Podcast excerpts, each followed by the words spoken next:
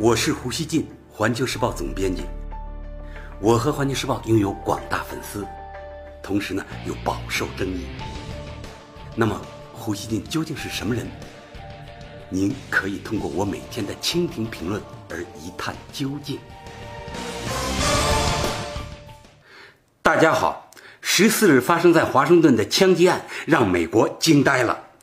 臀部中枪的美国众议院多数党，也就是共和党党鞭斯卡莱斯，他用军人的匍匐姿态爬出场外，留下了一条长长的血迹。这个画面让很多美国人心有余悸，而关于凶手身份的真相，更是令人惊掉了下巴。当天在棒球场连开数十枪打伤五人的枪手霍奇金森，并不是恐怖组织成员，而是一名激进的反特朗普政策人士。他最可能的作案动机，大概仅仅只是要求全民医保和对富人征收重税。政见对立，对美国社会的撕裂，以如此极端的方式展现出来，让那些成天在国会山里争吵不休的民主、共和两党议员也惊着了。共和党的众议院议长瑞安和众院少数党，也就是民主党领袖佩洛西，当天罕见地展现团结，宣布无论我们如何争吵、如何愤怒，我们还是一家人。不知道是不是巧合，六月十四日正好是特朗普七十一岁的生日。在他上任总统后过的这第一个生日，他不仅被迫参加了去医院探望受伤同事的行程，更要被迫接下处理日益尖锐的国内矛盾这个已经开始流血的严峻课题。据美国媒体报道。枪手霍奇金森现年六十六岁，是民主党参议员、前总统参选人桑德斯的狂热粉丝。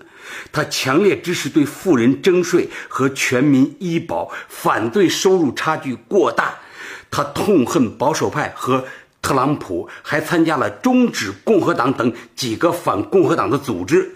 他在枪击案发生现场被警察开枪击中，送医院治疗，但。不治身亡。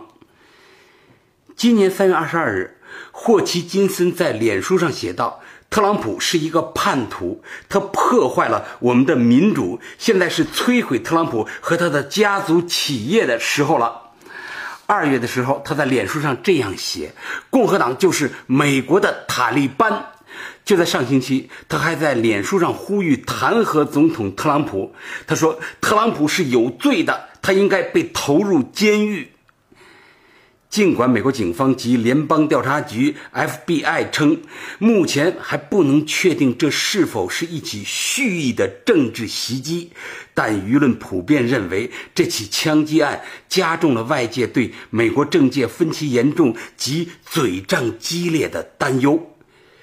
一些媒体为了证明这确实可能是政治袭击，还列出一些细节，比如有多家媒体报道称，一个在案发前恰好离开了现场的共和党议员在日在事后回忆说，在他离开时，霍奇金森还曾跟他搭话，问在场内训练的人是民主党人还是共和党人。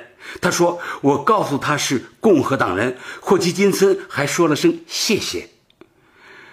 棒球场枪击案引发了美国媒体的集体反思。今日，《美国报》十四日称，皮尤研究中心去年六月的一项调查显示，自上世纪九十年代中期以来，党派偏见和政治仇恨在美国急剧上升。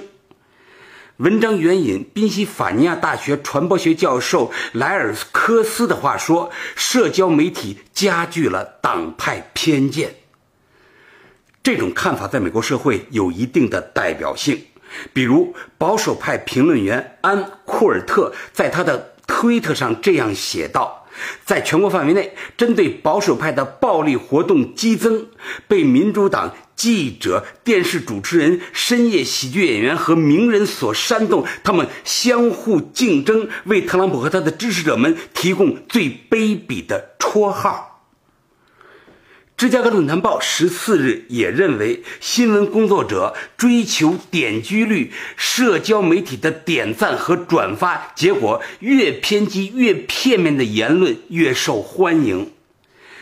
不过，美国舆论的反思并不仅仅止于社交媒体。美国《时代周刊》网站十四日发表题为《弗吉尼亚枪击与美国逐渐蔓延的国家病》这样一篇评论。评论说，如今两党间的分歧越来越多地转化为暴力。霍奇金森事件只是这种国家病在蔓延的又一个体现。《纽约时报》十四日发表评论说，从二零零五年开始，国会两党代表还一度兴起每月一次相聚在一家中餐馆吃饭，寻求共识。但到了二零一零年，这一机制因为查党的兴起而消失了。但这些至少表明两党仍然可以放弃意见对立和分歧。希望今天的悲剧能够提醒和团结美国，而不是继续分裂美国。不过，这可能只是《纽约时报》的一个美好愿望。今天在美国实现团结，大家说啊，谈何容易啊！就在枪击案发生的前两天，华盛顿特区和马里兰州检察长联名发起针对特朗普的诉讼，指责后者担任总统以来违宪、破坏美国政治制度的完整性。由于两名检察长呢都是民主党人，白宫发言人斯派塞就此回应说，党派政治可能是诉讼的动机之一。斯派塞还说，预期特朗普政府将寻求阻止联邦法院立案受理。这只是美国政治乱哄哄的一个写照。本来就麻烦缠身的特朗普，恐怕有点债多不愁了。现在啊，但是由此可见，美国的内乱一时半会儿啊消停不下来。再看看欧洲那边，多国被恐怖主义阴云笼罩，伦敦一幢大楼偏偏在这个时候起火，已经呢造成至少十七人死亡，约八十人住院。消防部门表示，随着搜寻工作的深入，死亡人数估计还会上升，因为许多居民仍下落不明。英国《每日快报》报道称，大楼最顶上的三层楼里应该没有任何幸存者。十五日，在继续搜救的同时，多家媒体也在质问：是什么原因导致了这导致了这场大火？灾难是否真的无法避免？《泰晤士报》引述目击者的描述称，整栋大楼在十五分钟内就陷入一片火海。幸存者回忆说，他们沿着大厦唯一的逃生通道下向向下跑时，要踩着一些死难者的尸体。英国《金融时报》称。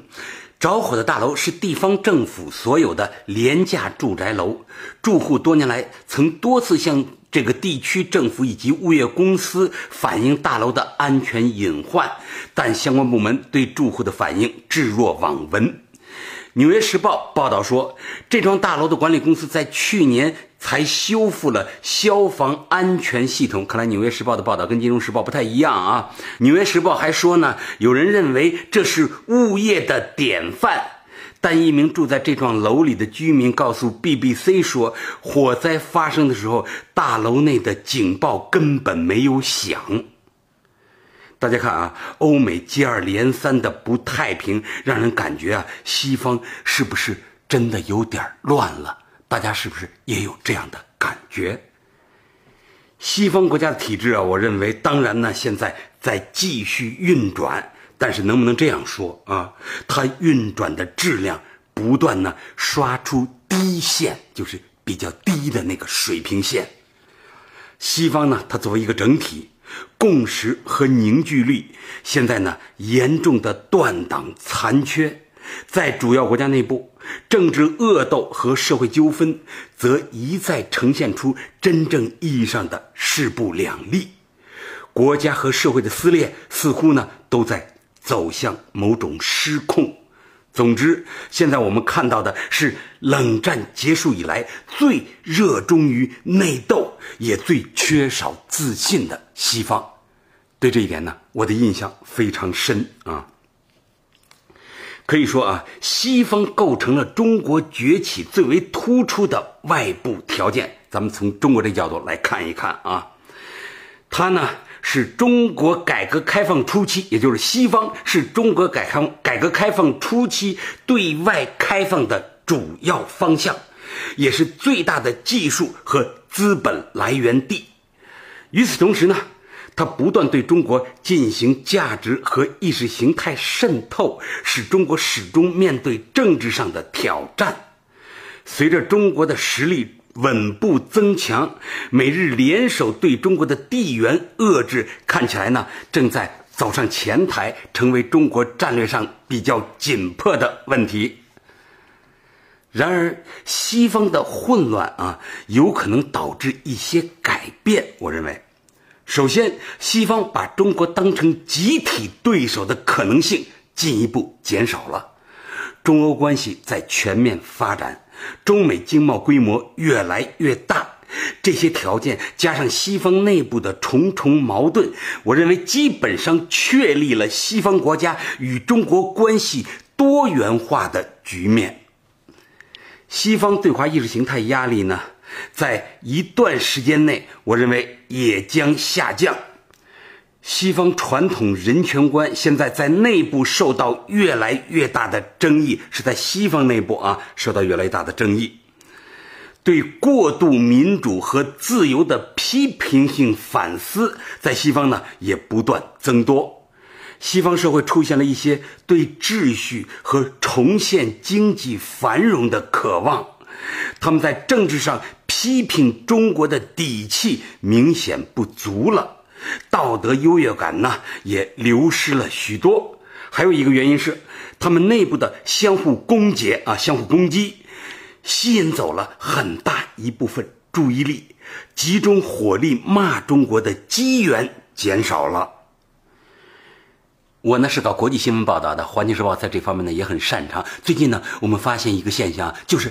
西方骂中国的少了，西方主流媒体啊，真的他们骂中国的不像过去一骂一大片，这种情况少了。有的时候呢，他们反而赞扬中国了。当然，赞扬中国的原因呢，可能是不同的。比如有时候他们想贬特朗普，用赞中国，说你瞧中国都好了，咱美国现在越来越不行了。他故意这么说来骂特朗普。但不管怎么说，出现了这个明显的一个趋势啊。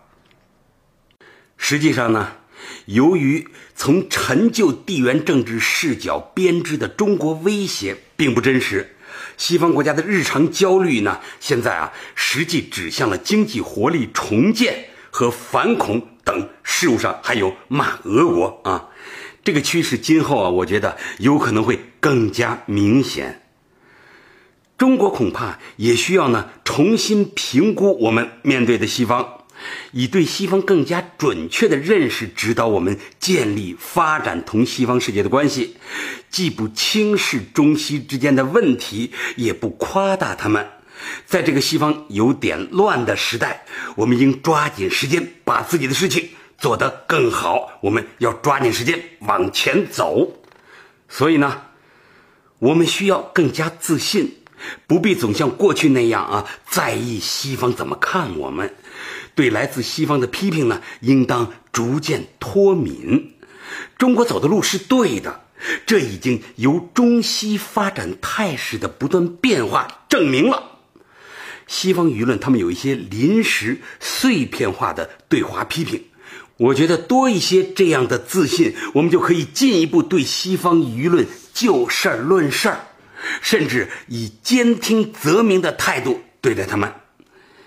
这是中国国内凝聚更多共识的机遇期。我认为，中国舆论场的很多错误看法呢，其实都源自对西方的盲目膜拜。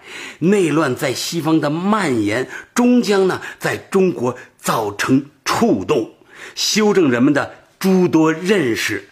这将是一个自然发生的过程，既不能人为强造，也无法阻止。最后，我想说啊，对西方会乱到什么程度，我们呢不应当高估啊，不能觉得希望真的就一直乱下去啊，越来越乱，这很难说。这个过程是否呢，仅仅意味着我们中国外部压力的减低啊，就没有反弹？这也不好说。还有，风水轮流转，这一个道理是中国人常说的，我们自己切不能忘记。所以呢，一定要抓紧时间，强大自我。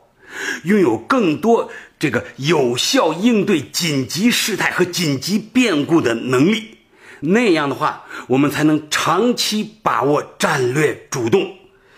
要说大国崛起啊，都需要经历山重水复，中国不会有特别幸运的捷径。